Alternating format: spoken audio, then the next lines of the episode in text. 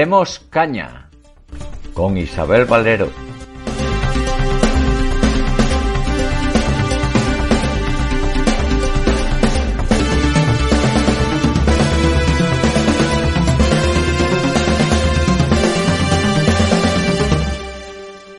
Bienvenidos a Demos Caña, la actualidad con criterio.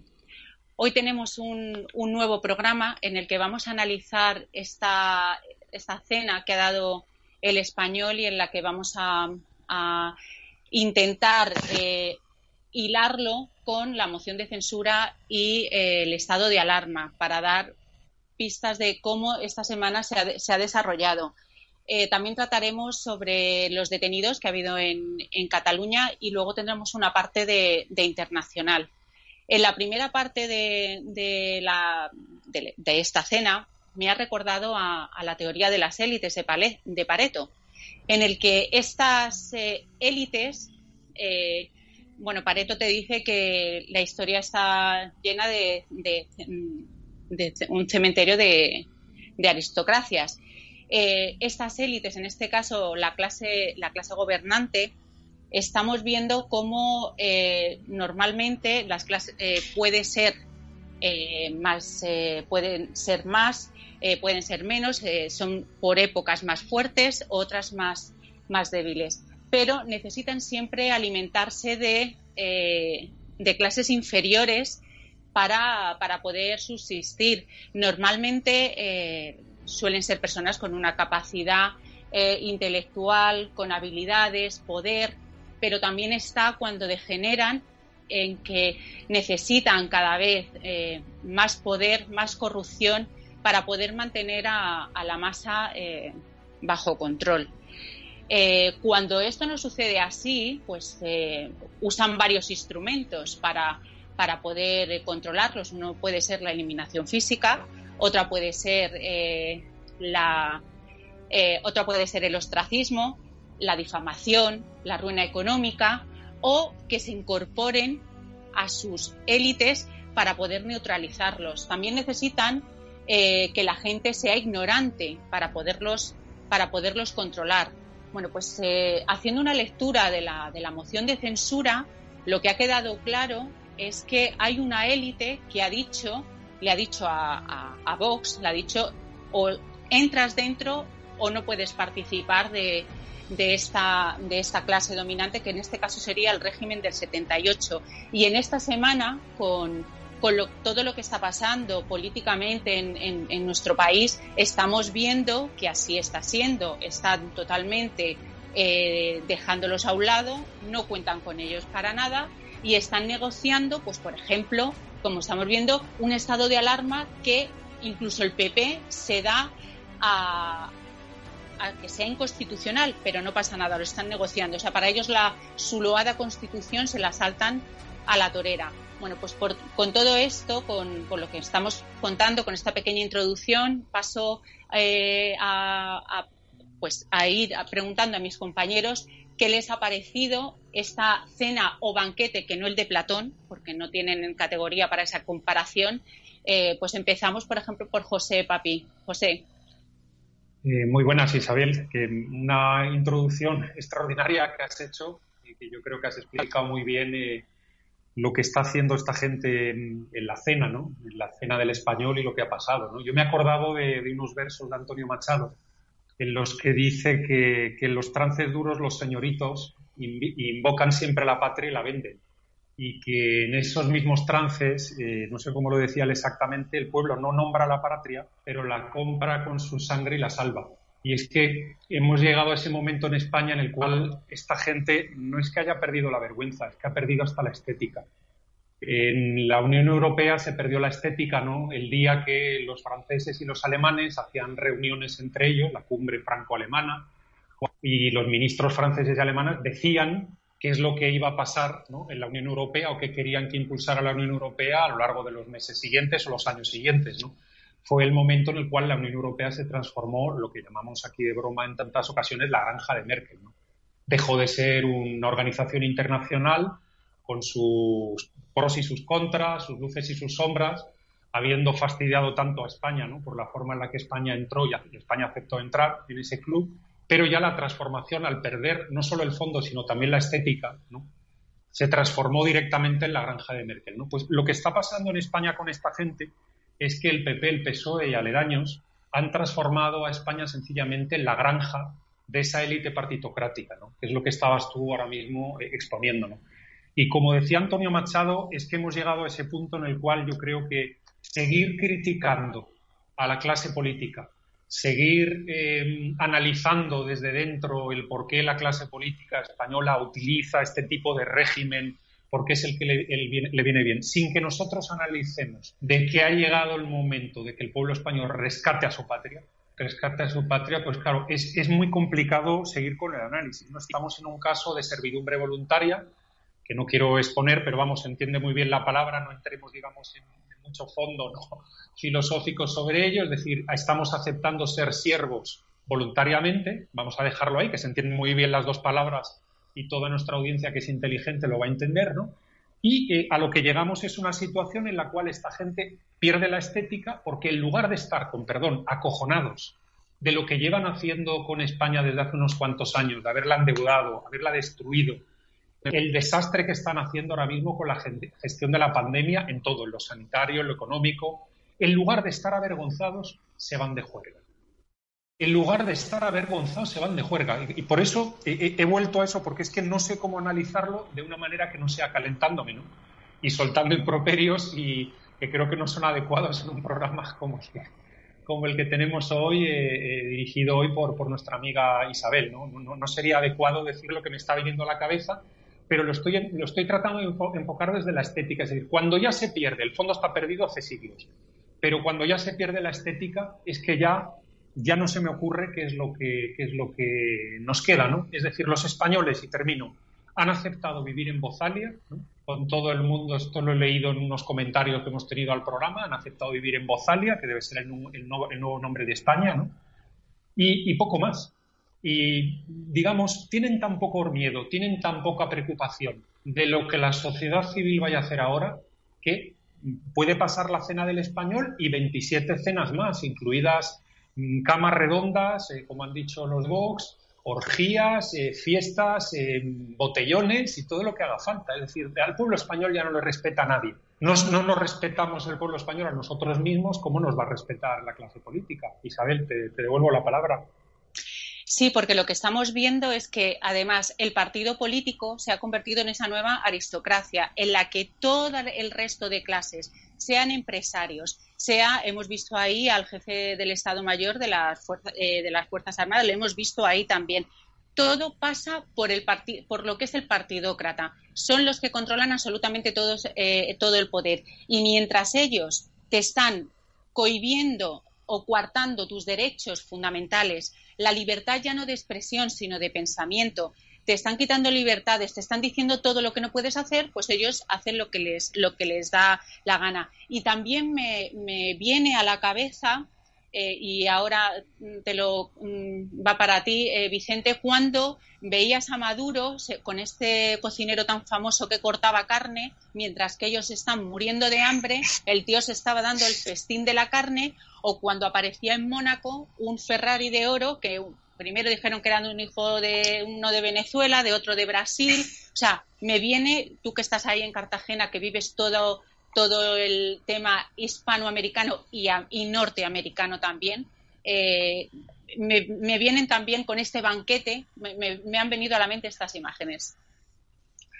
Bueno, tienes mucha razón, porque en el fondo lo que el mismo José estaba diciendo y tú también es lo que decía nuestro querido García Trevijano de Antonio. En realidad, ese, ese, ahí sí que se empieza a poner en peligro la civilización misma es lo que decía Chesterton, ¿no? Cuidado con la civilización, que esos que empiecen, están tirando bombas pueden acabar eructando en la mesa.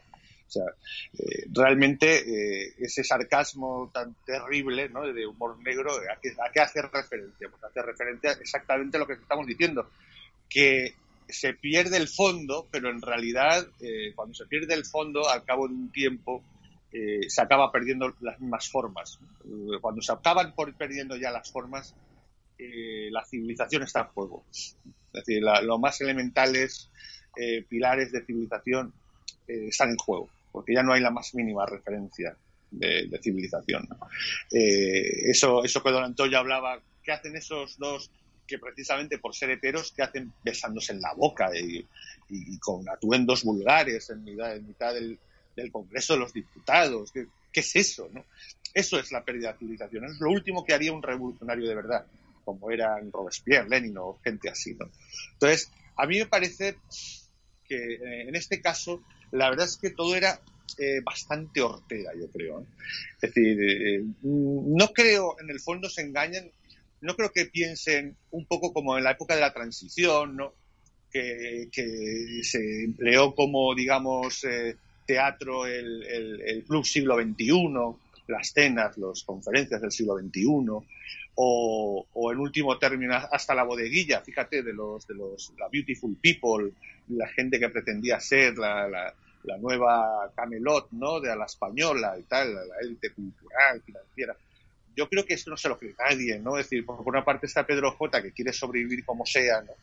Algunos ex compañeros suyos ya le llaman la, el, el, sex, el, sex, el, ¿cómo es? el español o algo así, o el sextañol, haciendo referencia a la sexta y, realmente es algo de supervivencia. Han llegado ahí, han hecho un acto eh, que no, eh, no se corresponde a nada, ni, ni, en las formas que ellos mismos están haciendo. Es algo realmente, eh, es como la cena del rey Baltasar a punto de entrar los enemigos por la puerta para degollarlos a todos.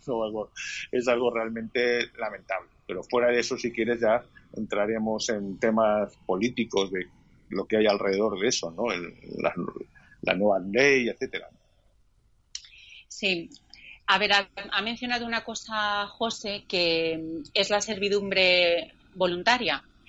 Y esto mm, parece que no, pero mm, aunque Trevijano ya no hace programas, pero parece ser que Torra, Germán Terz, pero Germán Terz conoce muy bien el pensamiento de, Trevijano, usa mucho los conceptos políticos de, de don Antonio. Por ejemplo, ahora Torra eh, se ha arengado para él el término de ruptura democrática.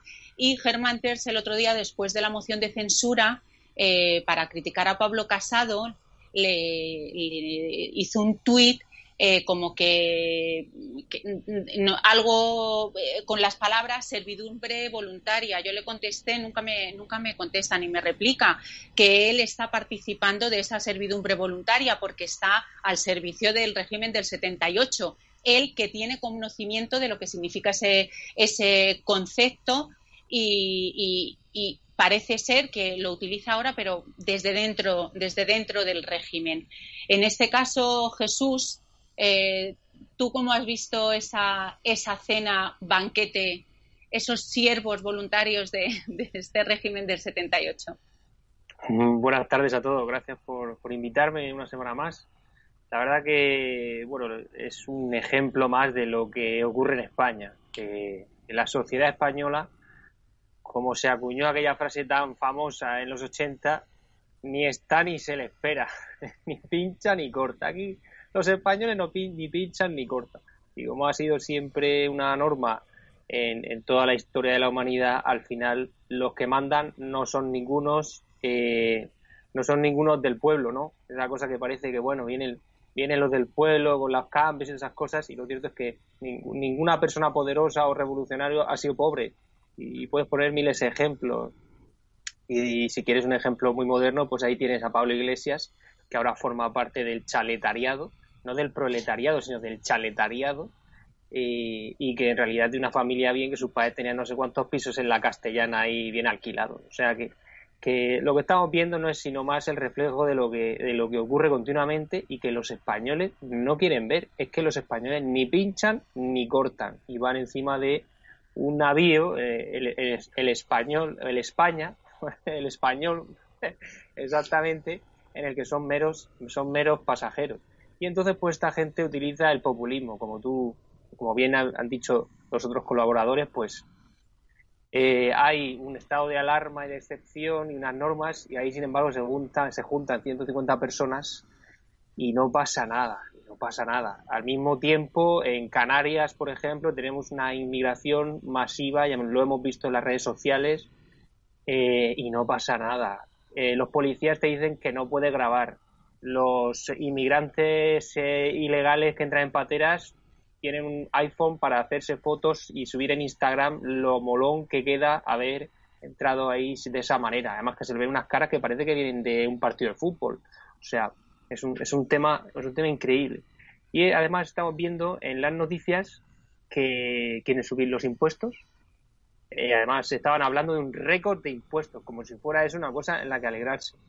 Eh, justo, justo el otro día estaba leyendo unos, eh, un, pensamiento de, este hombre, Thomas Sowell, eh, este negro americano, que el, tío es, hay que escucharlo, porque el tío es, una, el tío muy máquina, tío muy máquina. Y habla de un concepto así muy interesante sobre lo que es subir los impuestos, ¿no?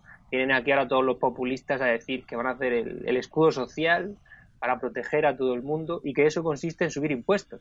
Y para resumir, pues lo único que sirve para subir impuestos es para fastidiar a los menos capaces. Quiero decir, las empresas, la gente poderosa, si tú les haces la puñeta y les subes los impuestos, ellos son los únicos que tienen músculo y capacidad para decir, bueno, pues me voy a otro sitio. Tú me subes los impuestos aquí, pues yo me voy enfrente. El resto de personas, la gente normal que no tiene esa capacidad, lo único que puede hacer es joderse, con perdón de la expresión. Entonces, subir los impuestos no, no hace que los ricos den más dinero, hace que los ricos, que ellos pueden, se vayan a otro lado. Pero los pobres o el resto de la gente más normal se quedan y pagan el pato de ese plan fantástico que nos quieren, que nos quieren meter. Y, así nos va, es que no sé por dónde empezar. Este, esta gente se va a cargar a España. Como bien has dicho, Thomas Sowell es para, es para escucharle, hace una descripción de lo que esta nueva izquierda ultraizquierda progresista, como nos lo quieren vender, cómo eh, defienden esa eh, cómo interviene en la educación, pero ellos no, eh, ellos, su élite, no lleva a los hijos a, lleva a sus hijos a colegios privados, cómo mm, destrozan la sanidad, pero eh, claro, porque ellos van a, hospitales privados, lo hemos visto nosotros con Calvo, con todos cuando se han puesto malos, han ido a, hospitales privados, no han ido a lo público y es muy interesante ver, además está subtitulada en español, muy interesante ver el análisis de, este profesor. Eh, también sobre este banquete ha sido muy curioso también porque me, ha recordado al rey. ¿Y por qué? Porque ah, todos ahora, hoy las declaraciones de Illa, del alcalde de Madrid, de Almeida y todos es, lo siento, me he equivocado. Pues todos han, dicho eso, lo siento, me he equivocado. O sea, tanto todos usan el, mismo mecanismo, o sea, las mismas cosas que, que, hicieron con el rey. Claro, será porque quien dijo lo que tenía que hacer al rey eran ellos, porque todos hoy se han disculpado, no volver a pasar. Eh, eh, han dicho, claro, que no pueden estar exigiendo, o sea, eh, una obscenidad y una falta ya de, o sea, ya, tienen las caretas completamente quitadas y, ahí están en su trono y los demás a, obedecer. Y claro, Isabel, pero, es que no puede ser de otra manera. Es que si tú llevas 40 años en mintiendo y, y robando y nunca te ha pasado nada malo, pues tú sigues y cada vez con más descaro. Es que no puede ser de otra manera si yo compruebo que hago esto y me funciona, y durante 40 años me funciona, pues es que es normal que lo hagan. Sí que los políticos saben que es un chollo. Entonces, aquí estamos a lo mismo siempre. Ellos, ellos hacen lo que les da la gana, luego, eh, lo siento, me he equivocado, no lo volveré a hacer. Y no pasa nada y siguen. Exacto. Pues unido a todo esto, estamos viendo cómo eh, las leyes, eh, bueno, eh, cuando un régimen es despótico, ¿no? Lo que hace es utilizar las leyes a su conveniencia. Y cuando es tiránico, lo que hace es que le da igual ya las leyes y le da igual todo. Esta descripción lo explicó en un seminario de una forma muy, cortita de Almacio Negro Pavón para que mm, viésemos la diferencia entre un régimen despótico y uno, y uno tiránico. Bueno, pues ahora estamos en el tiránico. ¿Y por qué digo esto? Porque no cumplen la Constitución, antes tampoco, pero es que ahora les da igual. Y desde la moción de censura hemos visto como el PP ya eh, está totalmente ya en, o sea, ya no hay oposición, ya está en el consenso otra vez porque está esperando su sitio y vemos como declaran un estado de alarma hasta el mes de mayo y eh, sin control parlamentario y vemos como el PP le dice que bueno, que seis meses, no, que ocho semanas. No quiere pasar tampoco por el Parlamento, hacer la pantomima dice que lo, lo delegará en el Consejo Interterritorial. resulta que ahora eh, las comunidades, los consejos interterritoriales, con eso del palabra este de la cogobernanza, pues les pasa el balón como diciendo, oye, que si hay muchos es vuestro problema. ¿Cómo ves, José, este paso del despótico al tirano y cómo ves este estado de alarma que resulta que partidos eh, separatistas, proetarras, deciden, al final han llegado a un acuerdo para que sea solamente dos meses? Es decir, lo de menos es, es lo, eh, da igual un poco de los, los términos, los tiempos, sino eh, que no hay, o sea, ya no mantienen las formas ni para cumplir la ley. Es que, eh, es que creo que das la clave perfectamente, Isabel. Es que, vamos a ver, con estas películas que nos, ponemos, nos ponen delante, ¿no? como puede ser la cena del español o la moción de censura o tantas cosas, tantas cosas, al final nos olvidamos de lo importante. Tú estabas diciendo lo que es importante. Es decir, Aquí todos los españoles han asistido a eso de que había que renovar el estado de alarma cada 15 días. Pues eso, unos meses después, tranquilamente y sin ninguna vergüenza, intentas pasarlo por seis meses. Es decir, en aquel momento que se llenaron eh, tribunas, se llenaron programas de televisión, programas de radio hablando de este tema, ¿no? fíjate que lo tienen que renovar cada 15 días, que tal, que cual. Ya se saltan directamente todo. Es decir, es un consenso en la ilegalidad, directamente. Es un consenso en la ilegalidad, ¿no? Luego, eh, eh, vamos a ver, muchas veces se les llena la boca de que queremos ser como los nórdicos, queremos ser como los alemanes, queremos ser como tal. Si un político centroeuropeo o norteuropeo viene con lo de me equivocado, al día siguiente sale disparado, pero disparado mil kilómetros y aparece en el centro de Groenlandia se lo carga su prensa, que desde luego no vive de la publicidad institucional ni vive de las subvenciones como le ocurre a la mayor parte de la prensa española, y eh, se lo carga eh, su, propia sociedad civil. ¿no? Aquí tranquilamente no pasa absolutamente nada. No pasa absolutamente nada y ahí lo, ahí lo dejan. Eh, más ilegalidades. uniendo a lo que han hecho con el estado de alarma, pues bueno, es que nadie, nadie eh, eh, eh, quiere ahora mismo hablar de que se está construyendo un Estado federal de facto, donde en lugar de hablarse de medidas de arriba abajo, claras, directas, en las cuales, por supuesto, se puedan atemperar conforme a las condiciones locales. Oiga, pues los municipios que no tengan tantos casos, pues bueno, si el alcalde no ve mucho lío, que haga lo que quiera, ¿no? No, es que directamente se está construyendo un nuevo país absolutamente inconstitucional en el cual la mayor parte del esfuerzo es tener teleconferencias y hacer llamaditas a un montón de señores para hablar del problema. Y es que yo sigo sin comprender, sigo sin comprender que no me digan que la competencia es que la tienen las autonomías. No, perdóneme. Si usted declara un estado de alarma, la competencia se la coge usted y empieza a ejercer sin ningún problema. Y eso, eh, que hagan el informe jurídico que quiera el Consejo de Estado o que lo haga el gabinete jurídico más caro de España. Es que es así. No habría ningún problema en poder hacerlo. ¿vale? A los que digan, no, es que esto está delegado. No, no estaría delegado en una situación de alarma como la que ellos están invocando.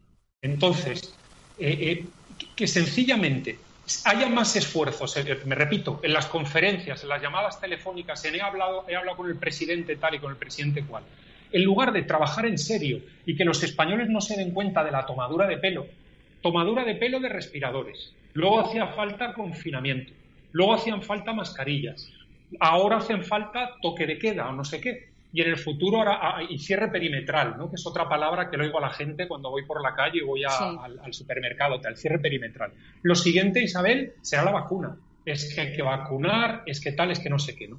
Al tiempo eh, no nos damos cuenta, o sea, de esto no nos damos cuenta, que es una cantinela, nosotros la hablamos en el bar y nos cuela la siguiente cantinela. Y oye, en el mes de diciembre, Isabel, Dios dirá porque esta gente es muy creativa ya veremos la siguiente. Yo ya anuncio lo de la vacuna, que nos enchufarán vitamina D con vitamina C y con pica pica. Pero el que no se vacune de vitamina D, vitamina C y pica pica es que es una persona insolidaria, eh, va en contra de, la paz, va en contra del amor, o yo qué sé lo que tal.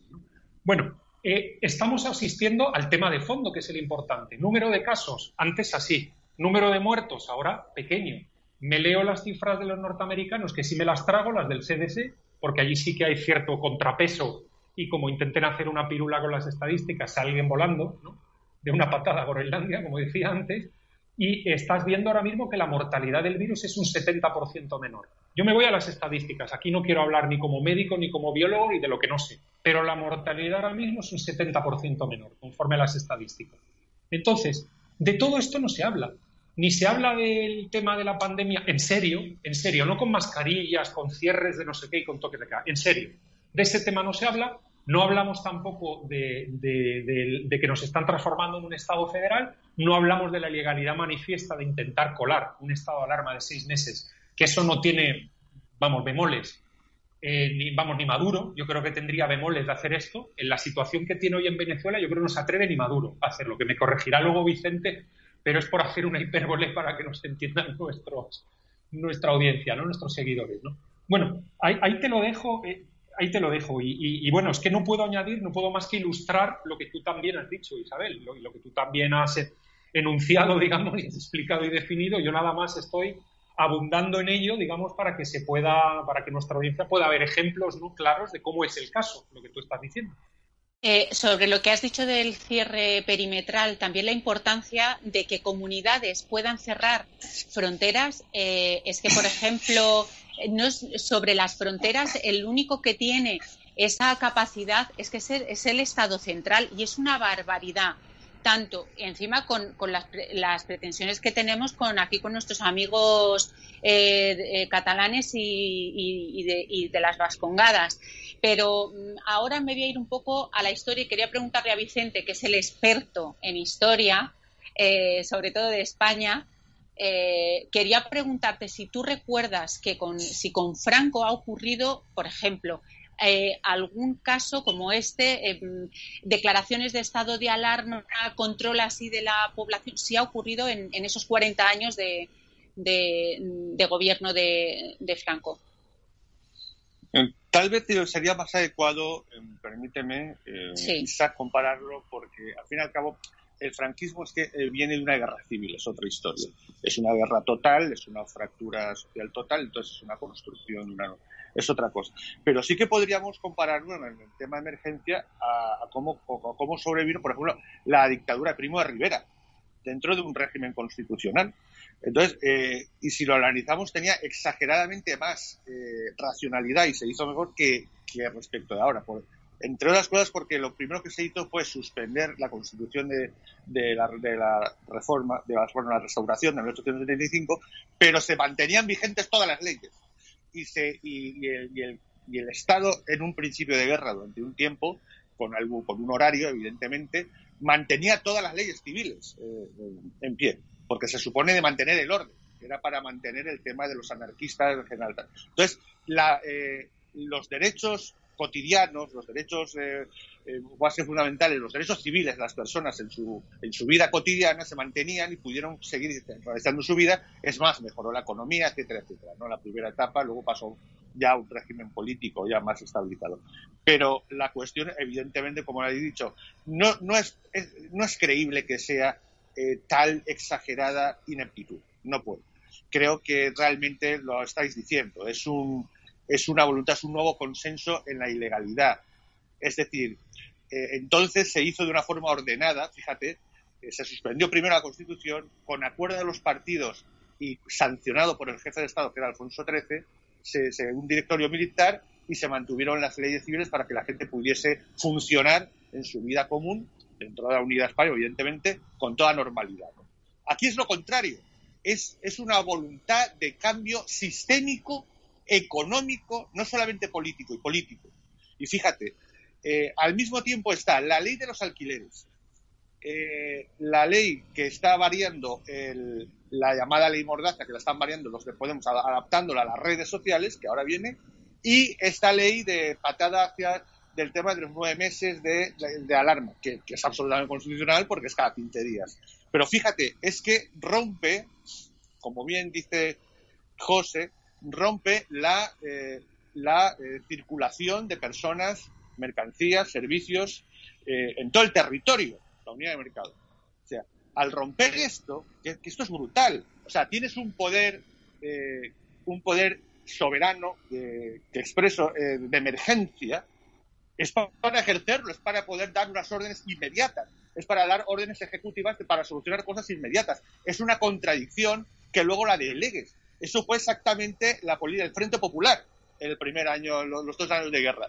Al delegar eso, eh, multiplicas el poder soberano generador, es decir, en diferentes territorios. Rompes totalmente esa sociedad, esa unidad social, esa unidad de mercado, esa unidad política. Eh, esa, falta de circulación de personas, eh, servicios y, bienes baja, y eso lo sabe José, que es un experto, el mayor experto probablemente a nivel de toda la Unión Europea, la conectividad a cero. Cuando tú bajas la conectividad a cero, la movilidad muerto. Cuando, tú, cuando la movilidad muere en una sociedad que forma un país, te has cargado el país, literalmente. Esto no es una federación, es una ruptura confederal en toda regla. Y veremos cuando en toda ruptura confederal eh, eh, nunca ha sido conocida una confederación centrífuga que se haya mantenido, ni, un solo caso en la historia. Las pocas confederaciones que se mantuvieron un tiempo fueron siempre centrípetas, por supuesto, para unir o para mantener una mínima, nunca centrífugas, jamás, ni un solo caso. Entonces, estamos realmente con, lo que acaba de hacer y ese punto de inflexión de ese, eh, no se sabe si inepto, idiota, no sé, el señor del Partido Popular, que o no es consciente o, tira para adelante por una pura cuestión política coyuntural y no sabe lo que está lo, que ha hecho ha sido permitir que se haya hecho esta acción. Es una auténtica acción de ruptura del orden constitucional actual y de incluso de país, que va a una ruptura total, como hizo exactamente el gobierno del Frente Popular en, lo que él pensaba que era lo mejor eh, emergencia en ese momento de guerra que era dividir el país como fuera, en diferentes fuerzas de acción, que por eso hubieron cuatro o cinco sistemas represivos, el represivo anarquista, en otras zonas comunistas, en otras zonas socialistas, han hecho igual, se han cargado el país, la unidad del país a todos los órdenes, social, económico y, por supuesto, político, de facto. Mm, te agradezco la puntualización, brillante el análisis, Vicente. Eh, ahora vamos a pasar a otro tema, eh, que bueno, forma parte también que ha sido la noticia de que han sido detenidos eh, empresarios que, financiaron el, el 1-0, el, 1 de octubre, eh, ese referéndum y eh, mal, por malversación de caudales públicos. parece ser que se les dio dinero público por valor de 3 millones y bueno, hemos eh, comentado antes de empezar el programa, tenemos bueno, no diferentes puntos de vista, pero que pueden converger en, el, mismo. Uno, por un lado, que las fuerzas eh, eh, de seguridad del Estado hacen su trabajo como muy bien lo hacen siempre, pero también hay otro punto de vista que lo hemos visto que grandes detenciones, grandes mm, eh, hemos visto el juicio ¿no? que, fue tan sonado para luego acabar como está acabando, todo diluido. Eh, eh, hemos visto a Trapero que le han absuelto, la fiscalía no, no se pone, no ha puesto ninguna oposición a esa, a esa sentencia vemos como todos hemos visto, y en esto lo uno a los casos sobre, sobre Tarras, como acercamiento de presos, cómo los dejan en libertad, cómo se reducen sus condenas, o sea, grandes eh, detenciones para luego, además, es un instrumento del gobierno para eh, poder negociar con independentistas, de eh, tener, los hemos detenido, no os preocupéis que no le va a pasar nada, no les va a pasar nada porque esto lo tenemos, lo tenemos controlado. Jesús, ¿cómo, ¿cómo lo has visto esta noticia?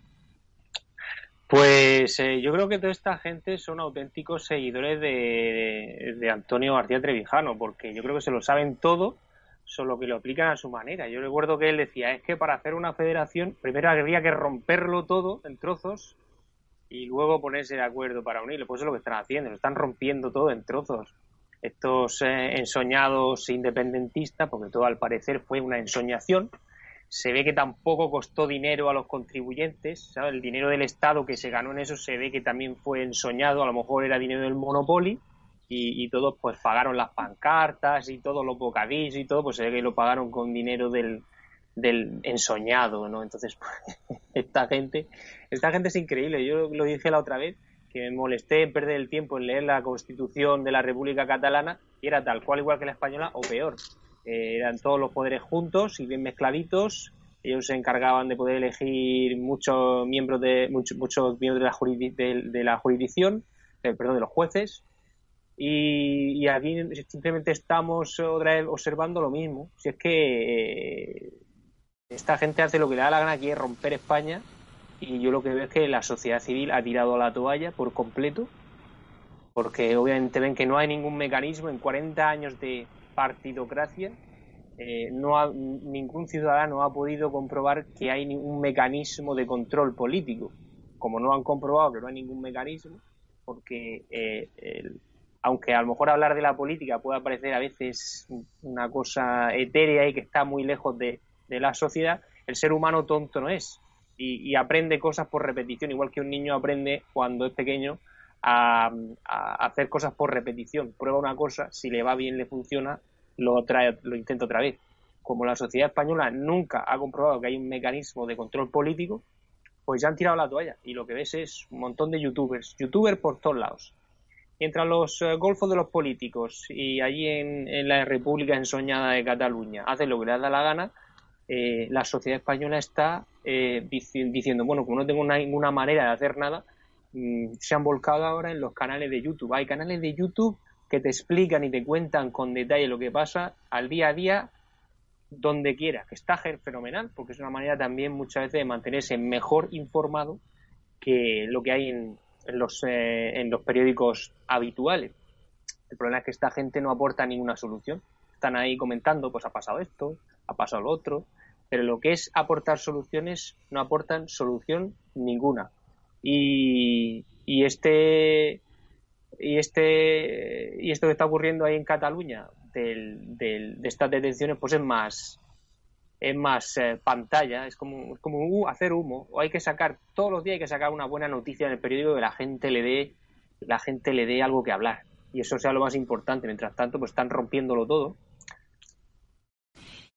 Eh, a lo que has dicho, mm, ahora tenemos las elecciones catalanas en, en, febrero, creo, no sé si las han retrasado o no, y, bueno, volvemos a, lo mismo, ¿no? Que Vox eh, el mismo discurso que dio Ciudadanos hace cinco, o seis años o cuando se presentó, eh, vamos a luchar porque se pueda estudiar en español, o sea, las mismas cosas, apelando al sentimiento siempre, apelando, pero eh, has dicho una cosa muy importante, si no tienes manera de controlar a esos políticos, si no tienes una justicia independiente, ¿cómo vas a hacerlo? ¿Cómo seguís proponiendo? Es, una, es que es una traición a la nación eh, aunque lo hagan de buena fe, pero es que eh, si eh, conocen los fenómenos políticos deberían de hacer un análisis un poquito más ya, ya no tan demagógico, no tan tan siempre lo mismo. Y para eso, mira, lo que como he nombrado antes a, Pareto de eso que lo repasen ¿no? y, que tomen nota. José, estábamos entre las dos, que es un golpe a, pues eso, mucho ruido para luego es un instrumento para para poder utilizarlos de, mira, yo los voy a sacar, no pasa nada, porque de repente se han dado cuenta ahora de que hay malversación y esto pasó en el 2017, después de tres años de un juicio y resulta que sale ahora todo, más de tres millones en, dinero público demostrado que hay. Eh, se ha demostrado también que han pagado a, el mantenimiento del, del de Waterloo, el, señor de Waterloo, eh, o es eh, más eh, que la Guardia Civil sigue haciendo su trabajo y no se rinde y, y bueno, queda algo de, decencia en, en este país. Bueno, yo creo que las dos explicaciones son plausibles, la de la cortina de humo y la de que probablemente pueda haber todavía esa tensión intestina ¿no? que hay entre la Guardia Civil, el Ministerio de Interior y el Gobierno de España. Eh, las dos explicaciones son plausibles. Yo me apuntaría un poquito más eh, por la segunda. Por la segunda de que la Guardia Civil eh, sigue utilizando los resortes que tiene ¿no? para seguir dando caña, ¿no? por, por decirlo así. Y, y, por supuesto, y lamentablemente, el grave problema de fondo, ¿no? que siempre hablamos, o sea, que lo de la cortina de humo tampoco es tontería, el grave problema de fondo es que la familia real catalana sigue suelta. Es decir, la familia real catalana, que es la que sí que ha trabajado con ese grupo de gente que se va a la cama redonda del español, ¿no? Pues esa gente sigue a la suya y no pasa nada. Aquí hablamos, no sé qué cifras habéis dicho, dos, tres, cuatro millones de euros, una barbaridad ya, desde luego, para la economía de una familia. Pero em, lo, lo, que quiero decir es que nos olvidamos de los miles de millones de euros ¿no? que han andado primero disparados a Andorra y luego no se sabe dónde, o si se sabe, la Guardia Civil algo sabe y algo lleva trabajando varios años, ¿no?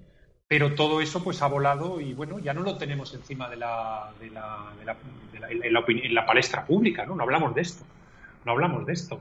Entonces, bueno, em, yo me apunto más a que la Guardia Civil sigue, sigue utilizando los pocos resortes que le quedan eh, para investigar de la mano de jueces que todavía tengan ganas de, de, luchar un poco jugándose sus carreras o sus ascensos. Y bueno, pues eh, eso es lo que veo. Y al tiempo, pues sí, lo, que pasa es que no, no, logro ver qué es lo que ganan, qué es lo que ganan, salvo que sea esto tan diabólico, ¿no? Que esté pactado para que el independentismo se consolide, ¿no? Mira los españoles, ¿no? Que, que, que son fascistas, que mira las cosas que hacen antes de un, proceso, ¿no? Democrático, libre. Eh, eh, lo digo, lo estoy diciendo con ironía, ¿no? Que la radio nunca funciona hacer la ironía y luego dicen, este tío ha dicho que el proceso era democrático y libre, ¿no? en la cara se nos ve, pero desde luego en radio no, se nos ve tanto. Entonces, eh, bueno, eh, eh, me apunto más a la, segunda tesis, ¿no? pero me vuelvo de nuevo siempre a las mareas de fondo, ¿no? a, esas, esos temas que están ahí, que no se tocan, que no se hablan y que con un poquito de periódico, un poquito de telediario, un poquito de fútbol y un poquito de paguita, logran que nos olvidemos de ellos. Y lo vuelvo a repetir, la familia real catalana suelta y en su casa. Ahí te lo dejo, Isabel. Muy bien, y bueno, la otra parte que quería yo de este tema es que he leído, pero no he conseguido en diferentes eh, eh, periódicos el tema de la intervención rusa, que también ha salido publicado en esta noticia, pero claro, es una cosa muy ambigua que no podemos eh, saber exactamente qué es, porque te hablan grupo ruso de influencia, te hablan Rusia en otro periódico, en otro Putin ¿Qué hay de verdad en esto, Vicente? Tú que este tema seguro que lo controlas bien. En la influencia en el independentismo catalán y en el que financió la campaña, que iban a mandar 10.000 eh, soldados para intervenir Cataluña, para hacer, hacer una Suiza catalana. ¿Tú qué crees? ¿Grupo Rusia, ruso, Rusia o Putin? A ver, eh, aquí está sobre, por una parte, dos temas claros. El tema de la percepción en España. ¿Qué, es, ¿Qué interesa que se perciba en España? En ese sentido, un poco va en la línea lo que acabáis de decir, en el sentido que probablemente, fíjate, ya se acaba de descubrir esta gente del grupo independentista y ya tenemos a alguien que va a sustituir al actor que antes era eh, Ciudadanos y ahora, ahora será Vox que cogerá la bandera nacional y fíjate con algún elemento exterior y tal, Rusia, solo falta Serrano Suñer por allá. Entonces ya tenemos eh, ya tenemos la bandera y tal, el tipo, el, nuevo Ciudadanos, ¿no? Y ya tenemos ese actor, ya tenemos otro actor. Ya tenemos los actores para que las próximas elecciones se haga un poco un cierto juego manteniendo el régimen, ¿no? y en el fondo le, conviene a todos, ¿no? A unos porque están luchando por una especie de país que, que alguno parece reconocer a otros y desde el Estado central, porque fíjate, es una excusa para mantener una cierta, eh, eh, bueno, justificación de, seguir actuando dentro de, una apariencia de, querer mantener la unidad del Estado y luego a otros hacen de, partido que se mantiene eh, la unidad y la identidad nacional y tal. Todos perfecto para que cumplan unos papeles de cara a las próximas elecciones. Eso por una parte interna. Luego, la parte externa de Rusia, pero perfectamente, ¿no? es decir, es, perfectamente eh, verosímil, sencillamente porque, primero, eh, en la parte eh, internacional, Rusia es ese país que tiene un genio que hace creer que, está luchando, es un actor de, la superpotencia a nivel mundial cuando está luchando por su supervivencia país. Entonces, en esa clave, muy legítima para Rusia, por supuesto, con toda seguridad. Tiene eh, determinados elementos, sondas que van intentando interferir en lo que son sus eh, contrincantes principales. ¿Cuál es la, una de las partes más débiles de la Unión Europea? ¿Cuál es? Desgraciadamente España. Entonces, ¿cómo actúa mm, ese modelo de Putin que está muy apoyado, por supuesto, popularmente, pero evidentemente es de cierta autocracia, ¿no? Es decir, pues funciona, entre otras cosas, pues a través de empresas. Yo, desgraciadamente, no hablo arbitrariamente. Eh, a mí me costó la vida de un compañero de, mi firma y de los asociados a mí el conocer un poco cómo funciona Rusia. Eh, acabado a tiros por San Petersburgo, o sea que, y, yo he estado cerca, al menos por Skype, he visto a Putin, ¿sí? y, personalmente algunos de mi firma allí mismo. Entonces, algo, algo sé cómo funciona. Entonces, eh, ese, ese régimen autocrático eh, que sabe hacer funcionar una cierta apariencia o modelo eh, que para los rusos lo sienten democrático, pero actúa con liderazgo. Entonces, eh, en, una, en un Estado, ¿cómo se llama esto? capitalismo de Estado. Entonces, reparte funciones y si en un momento dado necesita que una empresa X haga una función en tal país, lo hace. Si luego lo pillan, era un idiota que, que, se pasó de listo en una empresa por fuera y no hay ningún problema. Con toda seguridad deben de estar muriéndose de risa que si realmente algún idiota independentista se creyó en serio cuando alguien le dijo lo de los soldados rusos, estaría muriéndose de risa, eh, porque seguro que se lo creían y todo, mira, lo tengo grabado. Eh, pero bueno, eh, tiene lógica desde, desde Rusia tener elementos de acción y eso lo va a tener. El problema está que en España somos tan estúpidos y nos tratan de forma tan estúpida que, que no nos dejan ver cuál es la política internacional real y de cómo países actúan y tienen su política y tienen su acción. Desgraciadamente, eh, como somos infantiles, eh, no son ni conscientes del funcionamiento ni de cómo pueden actuar los intereses de los países en su ejercicio soberano y legítimo, ¿no? Entonces, eh, se juntan un poco esas, estas dos realidades. A eso precisamente me refería, cómo lo trata la prensa, que al final el, que lo está recibiendo esa información no sabe si era un grupo de presión, si era un grupo de influencia, si era Putin que había venido a España. Eh, al final, claro, lo que queda es que, fíjate, tuvieron conversaciones y, eso en periódicos, te está hablando del mundo, te está hablando de OK Diario, eh, es imposible eh, hoy repasando los periódicos encontrar información internacional eh, coherente, aparte de mm. poca. Hay poca y con una información, no digo que me guste o no me guste, un poco coherente. Y ya pasamos a la parte internacional con esto y nos vamos a las elecciones americanas, norteamericanas. Eh, el porqué por, de la influencia que puede tener en todo el, mundo occidental la batalla entre Trump y, Biden. A mí me gustaría, he estado viendo, bueno, aparte de en Filadelfia otra vez eh, hay violencia, de los conflictos que, está habiendo, eh, en un programa en la CBS en 60 minutos donde los hacían diferentes, diferentes preguntas. Eh, y bueno, pues confirma los datos de, Trump, ¿no? Como cómo ha creado empleo antes de la pandemia precisamente a asiáticos, afroamericanos, hispanoamericanos, como eh, en la encuesta de Gallup también eh, más, de, eh, más de un 56% dice que está mejor ahora con la pandemia que con Obama y Biden. Con lo cual, las noticias, volvemos a lo mismo, que nos llegan a España, eh, es imposible. Yo en, ningún periódico español he podido sacar eh, estas noticias. He tenido que irme a prensa extranjera. Y eh, luego, en las preguntas a Biden, lo más curioso que, me he encontrado que ha dicho que el, sistema judicial hay que reformarlo, que se está desbordando, que no puede continuar así. Muy propio de, de progresistas. Nosotros, claro, tenemos aquí a Sánchez y a Iglesias que están así todo el día. Eh, José, ¿cómo, ¿cómo, estás viendo estas eh, últimas eh, noticias que están pasando en, en, Estados Unidos en la campaña? Bueno, lo, hemos comentado en otros programas, están las cosas muy apretadas.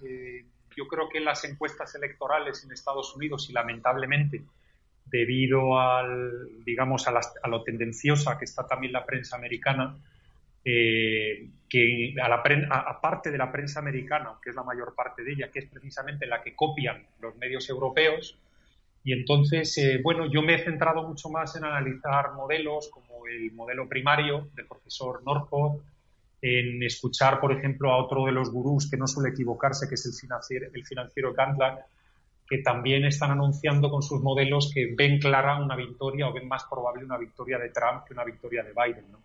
y ellos pues se basan en, bueno, en concreto el modelo de Norfolk en las primarias, en otros modelos, pues por ejemplo en encuestas de cuál es la cercanía que hay a los valores de los americanos o a la sensación de los americanos en lo económico, en lo político, etcétera, etcétera. ¿no? Siempre hemos visto eh, y hemos comentado cómo nos sorprendía cómo el Partido Demócrata estaba yendo en contra de algo que parecía absoluta, o elementos que parecían absolutamente fundacionales de la democracia norteamericana y que estaban atacándolos y que eso al americanito, al norteamericanito de a pie, no le iba a hacer exactamente gracia. Mm, yo mm, me ha interesado mucho una entrevista que he leído del que era jefe de campaña, el director político de Bill Clinton, en las campañas de Bill Clinton, y ha dicho, cuidadito, cuidadito, que noto a un Trump muy enérgico y cuidadito, cuidadito, que noto un Trump que está teniendo unos mítines, una afluencia a sus mítines absolutamente extraordinaria. ¿no?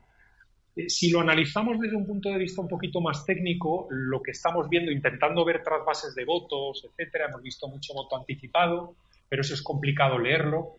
Ha salido ahora mismo pues algunos análisis que dicen que creen que se está distribuyendo por igual.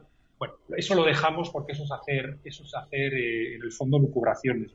¿Dónde veo yo que están las claves de lo que puede pasar de aquí a la semana que viene? Primera clave, ¿qué va a pasar con el voto obrero blanco que se quedó quieto en casa en el 2016? Ese voto obrero blanco en el 2016, él recibió mucho voto obrero blanco eh, que estaba durmiente, lo recibió, pero también mucho voto no fue a votarle. Mucha gente no fue a votarle, porque decía, pero bueno, como un señor pijo, elegante, ¿no? De Nueva York, un tío forrado, un promotor va a defender mis intereses, ¿no? Eso que se llama ahí el blue collar, ¿no? La persona con el, con el cuello azul, ¿no? Eh, eh, esta gente que en el 2016 no se creyó a Trump, ahora se lo tendría que creer. Y entonces ahí puede haber un trasvase de voto que no está ahora mismo contemplado en esas encuestas que está haciendo la prensa, en esas elucubraciones que hacen los sabios españoles, los, periodistas españoles, que sin comentario.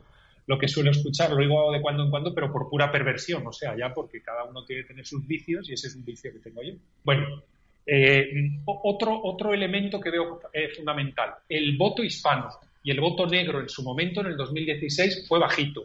Creo que puede haber un trasvase ahora importante también hacia atrás. ¿no? El voto pensionista, que en aquel momento lo ganó por un 52%, creo que se puede quedar un poquito empatado entre los dos. Biden es tan abuelo, tan abuelo cognitivamente, que creo que puede hasta caerle bien, ¿no? digamos a la gente ya retirada en Estados Unidos, aunque tradicionalmente se lo ha llevado el partido, el partido republicano. Y por último, otra clave que le lanzo a nuestros seguidores es el tema del voto de la mujer. El voto de la mujer, sobre todo de los evangélicos, que es un voto muy, muy importante en Estados Unidos, sí ha visto que Trump ha cumplido compromisos a pesar de, en teoría, caerle mal a las mujeres. ¿no? Entonces, ahí veo, digamos, esas claves en las cuales se está jugando el voto en estas últimas horas, ¿no? Estos últimas, bueno, horas, estos últimos días. Y que poco ha llegado a Europa, por cierto, que están pasando por el Senado a los consejeros delegados de Facebook, de Twitter, de Alphabet Google y tal, para decirles que de qué van, de qué van, cerrando cuentas y tomándole el pelo a la gente, o bajando las visitas en programas, y no digo nada, eh, bajando las visitas a propósito en programas y se tocan determinados temas, y si lo están ahora mismo en, una audiencia en el propio Senado, diciendo que por qué aniquilan y anulan las opiniones conservadoras. ¿no? Ahí os dejo claves, eh, hay muchas, por no decir lo de las fotos de Hunter Biden, del hijo de Biden, haciendo guarrerías, o de esos eh, emails que ya hemos comentado tantas veces, ¿no? que se han ocultado completamente en Europa, pero en los cuales está el propio Wall Street Journal, que es un periódico de, no de reconocido prestigio, sino lo siguiente, ha dicho que la campaña está absolutamente tintada hasta que no salga Biden a, a aclarar por qué andaba cobrando dinero o qué narices ha pasado cuando era vicepresidente con los cobros de su hijo, porque ahora mismo ya está documentado y por escrito. Ahí lo dejo. Eh, Isabel, que creo que se nos está yendo el tiempo, perdón. Sí, se nos está yendo, cierto. Lo del Senado, cómo han ido a declarar y cómo eh, se censuró en Twitter esa, esa información. Eh, pero hay una opositora que me gustaría que Jesús nos comentase sobre Candence Owens, que está saliendo y que está dando la batalla a los demócratas, a Michelle Obama, con ese discurso de Michelle Obama de racismo institucional pero que precisamente si existiese eso en Estados Unidos, su marido no hubiese llegado a, ser presidente de los Estados Unidos durante dos legislaturas consecutivas. La verdad es que yo hago una llamada a nuestros oyentes que como me he quedado sin muchos amigos por hablar bien de Trump últimamente, pues me hace falta un poco de amigos, así que si sobra por ahí alguno eh, que no le importe ser amigo mío o que tenga afinidad por Donald Trump, pues eh, llamo ahí, que me hacen falta unos cuantos, es que he perdido muchos últimamente.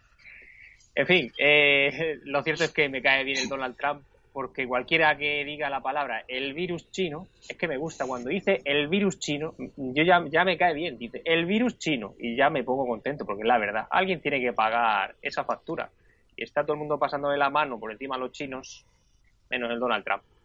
Y bueno, he estado viendo un poco el tema de los debates presidenciales, aunque este último fue un poco, me pareció un poco macarra, pero bueno, supongo que es, que es así como le han dicho que tienen que hacerlo me pareció un poco macarra, pero desde luego que el Joe Biden no tiene nada, no tiene nada que hacer. Es un cerro, un perrillo ahí que esos que ladra mucho, guau, guau, guau, guau, pero que no, no, no, no tiene nada que hacer. Eh, Donald Trump va a arrasar más, más que antes, eso es que está clarísimo, está clarísimo porque están intentando exportar a Estados Unidos la socialdemocracia que como bien, habéis dicho antes, igual que aquí, eh, pues dicen, hace unas semanas eh, salió esas noticias en España sobre, sobre el poder ejecutivo queriendo controlar el poder judicial, pues allí igual, si es que son los mismos, son los mismos, están intentando llevar, como aquí han traído la Coca-Cola y esas cosas, pues dice, bueno, habrá que llevar algo a Estados Unidos, no van a ser solo ellos los que no traigan cosas. Y entonces han querido llevar ahí la socialdemocracia, pero que no, si es que ese, país no va a calar, no, no puede. Al final, al final tienen las patas muy cortas. Y efectivamente esta mujer, Candence Owens, súper interesante. Yo recomiendo a nuestros oyentes que la escuchen. Candence Owens es una política negra, súper, además que habla, habla como una metralleta. No, no necesita pensar lo que dice. Y es súper clara. Y efectivamente, pues ha estado haciendo unos, unas declaraciones muy fuertes, muy en contra de lo que eh, del discurso que he comprado que quieren, quieren tener en, los principales medios de desinformación, eh, donde lo que se llama es al, al, victimismo.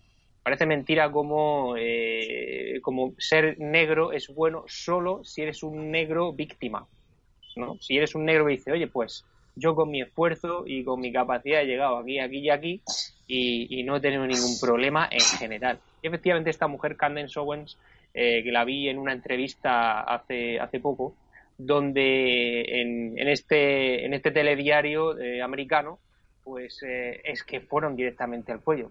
Fue a empezar la entrevista y le dijeron, bueno, Candence, ¿qué te parece que en la Casa Blanca pues no me llamas gente negra? Y dice ella, bueno, ¿y, qué pasa porque sea negra? ¿Es que todo tiene que... lo que importa es que yo sea negro o cómo sea yo de bueno o malo, o buena o malo en mi capacidad? Y se montó ahí un lío en la entrevista, bueno, que tuvieron que cortarla. Bueno, chicos, nos quedamos sin tiempo, porque esta mujer es como un martillo eh, una apisonadora donde dice las cosas claras. Oye, eh, no necesito el victimismo para desarrollar mi, mi, mi, habilidad laboral. Eh, la gente me contrata porque soy buena, punto y pelota. Y esta mujer está teniendo está teniendo unos efectos muy buenos. Ella es seguidora de Donald Trump también. Y, y, la verdad ¿Me dejas apuntar una cosa? Sí, claro. Una. A ver, eh, pues como tú has dicho antes, Sowell, eh, Sowell acaba de decir que estas elecciones se juega la existencia misma de la República. Lo ha dicho el mismísimo Sowell. Que la, la, la República y de los padres fundadores. Y, y, va por donde tú acabas de decir, lo de la socialdemocracia que intentan meterlo. Están cuestionando ya, están pensando en cambiar las reglas en los Estados Unidos para que los jueces ya no sean, ya no sean vitalicios, sean eh, por un tiempo y cosas así, o ampliar al doble o al triple los, puestos, en fin, algo que jamás se les hubiese ocurrido antes. ¿no? Y simplemente para añadir un poco el, un par de datos, como dice José, los datos sociológicos van en una total dirección. ¿no? Y Stram, eh, los estados en los que habla curiosamente, abrumadoramente se han registrado mucho más, abrumadoramente, y, hay un dato que es eh, el, 2016 un 3% de voto oculto. Es absurdo, eh, se sabe que con un 3 o un poco más, o, el mismo 3, gana seguro. Es muy raro, que, es que sería raro que con las circunstancias que están ahora hubiera menos de un 3% de voto oculto a favor de Trump. Sería ridículo pensar eso. Entonces, todo apunta ahí, pero claro, existe un riesgo que es el de pues posiblemente el poder alterar por culpa del COVID no estaba preparado el sistema de votación eh, a distancia y de sobres y de certificación para semejante cantidad de gente. ¿no? Entonces, ese es el único eh, interrogante que podría haber. Y, Pensilvania parece ser que es un estado que no controla bien el tema, el sistema de, votación. Y es un poco nada más. Ya nos ponemos. Y lo, normal, al contrario que dicen todo el mundo, el resto, es que lo, normal eh, no es que gane Biden, es que lo normal es que vaya a ganar eh, Trump, con lo que supone ser un gran hito, no solamente para Estados Unidos, sino para Occidente. Realmente. ¿Quieres añadir algo más, Jesús?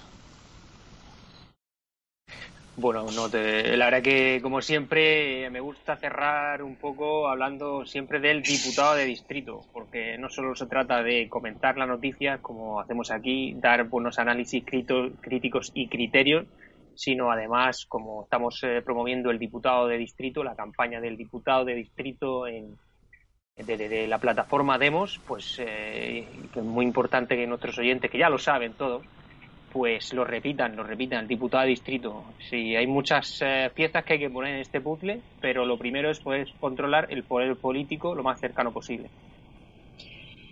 Y bueno, eh, continuamos ahora con el tema chino para que nos, eh, dentro de las elecciones de, Estados Unidos, la influencia ¿Cómo ves tú, Vicente?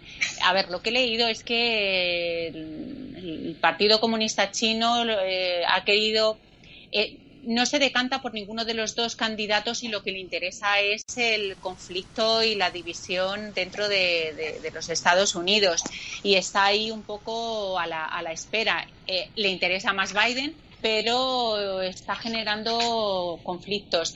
Un partido comunista que se ha introducido en la sociedad americana eh, con grupos de, influencia, grupos de presión, culturales, sociales. Hay ahora mismo más de 5.000 casos abiertos de, espionaje económico chino en, Estados Unidos. Y hoy hemos tenido la noticia de que hay más de, o sea, que han sido detenidos, perdón, cinco agentes del FBI por colaborar con el Partido Comunista Chino. Eh, ¿Qué eh, influencia va a tener en, estas elecciones? ¿Qué posición tiene China respecto a estas elecciones? cómo lo ves tú? Pues eh, China, al contrario que todos los eh, petardos estos que se creen periodistas, que, un poco ha, empezado a nombrar José, ¿no? Es decir, la cantidad de gente que de pronto amanece sabiendo geopolítica, eh, sin haber estado ante un comisario o un viceministro en toda su vida, o sin estar ante un ejecutivo realmente de verdad, de una alta compañía o de cualquier cosa así internacional, pues China sabe que se juega su supervivencia le informo que resulta que China no está conquistando el mundo, sino China está jugándose sobrevivir y como sea. Entonces, eh, está comprando todo lo que puede y más. y si puede, de cualquier forma, en cualquier ámbito, en cualquier industria, es una auténtica huida hacia adelante. La situación de supervivencia, más que de China, del PCC, del Partido Comunista Chino, es tremenda eh, Merkel acaba de cancelar el 16 de noviembre la, reunión definitiva sobre China. Es una situación muy extrema de la que depende. Se le cierra todo Oriente a China, Japón, Corea del Sur, etc. Han retirado todas sus industrias. Eh, le están cerrando. El, Belt and Road eh, se le está rompiendo por varios sitios.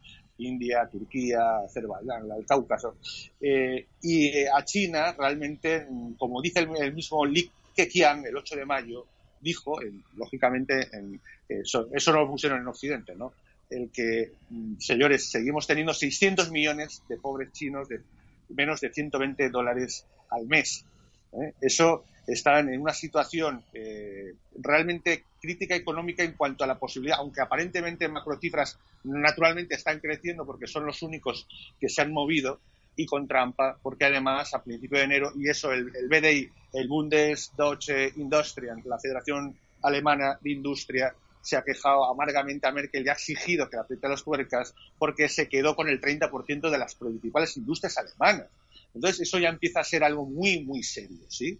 Empieza a ser algo muy serio y, China mm, es un, eh, eh, necesita eh, que tiene alguien, al contrario de lo que ha dicho, como digo, algún elemento como César Vidal, que siempre nos está llevando la contraria en este tema, ¿verdad? Que se cree que sabe mucho, pues resulta que necesita, no solamente no es un enemigo del globalismo, algo ridículo, por supuesto ideológicamente harán el show, sino que desde el mismo momento que entró en la OMC, en 2001, pues se multiplicó por 10 su Producto Interior Bruto, porque fue la gran plataforma de la industria de, ese globalismo para bajar los precios drásticamente, destruir clases medias y pequeñas, etcétera, etcétera, etcétera, ¿no? que todos conocemos. Entonces, enfrenta a China, eh, o el régimen chino, mejor dicho, su extinción. Es decir, si sobrevive Trump, y con, con la línea que hemos afirmado desde enero en esta casa, difícilmente el régimen chino va a sobrevivir un año o dos, como mucho, si Trump eh, continúa. Si no, tal vez podría ser que se intente esa salida hacia adelante de, como ha anunciado el Foro, el Foro eh, Mundial Económico, eh, del Great Reset, que en enero intentan hacer un gran plan maestro para salvar la política globalista. Depende totalmente de quién se siente en la Casa Blanca. Fíjate si le interesa a China saber o no saber quién está en la Casa Blanca. Y por favor, aquí podríamos, si quieres, en el próximo programa, cómo por dentro tienen gravísimos problemas. Se ve estallado Xinjiang, son más de un millón de, personas en campo de concentración se están, que están exterminando. Hong Kong está estallando por todas partes. Eh, realmente, bueno, la frontera hindú a punto de entrarles está en una situación que enfrenta no precisamente la conquista del planeta, por mucho que intenten comprar, que es lógico. Es que además han anunciado eh, una política de eh, separación, la política de, de, de, de, una especie de autarquía. ¿no? bueno, no, no, está, no quedábamos en que estaba conquistando. Entonces está a través de terceras empresas, y eso lo sé yo personalmente, está intentando comprar cosas como Tarantio, por supuesto comprando África, pero no para ocupar, como dicen los ignorantes, los que se creen que saben algo, eh, la hegemonía mundial. Ninguna potencia mundial hace eso. Eso no tiene nada que hace para sobrevivir, para coger anclas y coger fuerza y tener eh, bases para poder sobrevivir a los que tienen que enfrentar. Así que fíjate si le interesará quién gana en la Casa Blanca. Bueno, pues va a hacer de todo, lo que haga falta y comprará con toda seguridad todo lo que pueda. Bueno, hasta aquí el, programa de hoy. Eh, solo decir que a día de hoy hay más de 70 millones de personas en Estados Unidos que ya han ejercido su derecho, su derecho a votar. Eh, no sabemos si será un récord eh, en participación. Todo apunta de, que sí, que puede, que puede pasar eh, ese récord. También decir que, como Vicente dijo, que no se recordaba una em, em, violencia o una animadversión hacia un presidente como le pasó a Lincoln. El otro día leí en titulares, efectivamente, que en el periodo de 1861-65, en el periodo de Lincoln, que no se recordaba eh, o sea que Vicente, te, los titulares o, el, artículo, tú no, lo comentaste aquí hace varias semanas y que Estados Unidos estaba intentando volver a sus valores fundacionales de 1776. Eh, bueno, pues eh, eso lo he leído hace poco y tú eso no lo comentaste en, eh, hace ya bastantes, bastantes semanas. Con eso quiero decir que, que, os agradezco vuestros análisis, que creo que ahora mismo en España no es complicado o casi imposible escuchar un análisis sobre geopolítica eh, que sea tan objetivo y con tanto conocimiento como, como, tenéis vosotros. Daros las gracias eh, por el programa y a todos nuestros eh, oyentes o televidentes, los que nos vean en, en, YouTube, recordarles nuestra campaña de, diputado de distrito. Nos tienen que, que nos apoyen, que colaboren con nosotros y, nos, y esa pequeña aportación aportación económica porque, como hemos visto, el régimen no se puede regenerar porque no se puede regenerar lo que no, lo que no está, lo que no, lo que no existe. Eh, no se puede reformar desde dentro. Ya hemos visto que un régimen que eh, surgió para reformarse, o sea, que se creó para, para estar en continua reforma, eh, ni, ni, eso, ¿no? Ni eso, ni se, ni se reforma. Con lo cual, la campaña de diputado de distrito es eh, imprescindible, una nueva ley electoral, un control del diputado, representación en, mayúsculas y libertad política colectiva. Muchísimas gracias a, todos por, por, estar ahí y os espero, os emplazo al próximo programa que seguiremos dando mucha caña. Buenas noches. España está a punto de colapsar. Sus políticos la están destruyendo y esto solo lo puedes parar tú. Demos ha puesto en marcha una campaña para conseguir el diputado de distrito, un político al que tú puedas controlar, echarlo si roba o no cumple con lo que prometió. El diputado de distrito participa en nuestra campaña, entra en demoslibertad.com y haz una pequeña aportación. Ayúdanos, ayuda a España.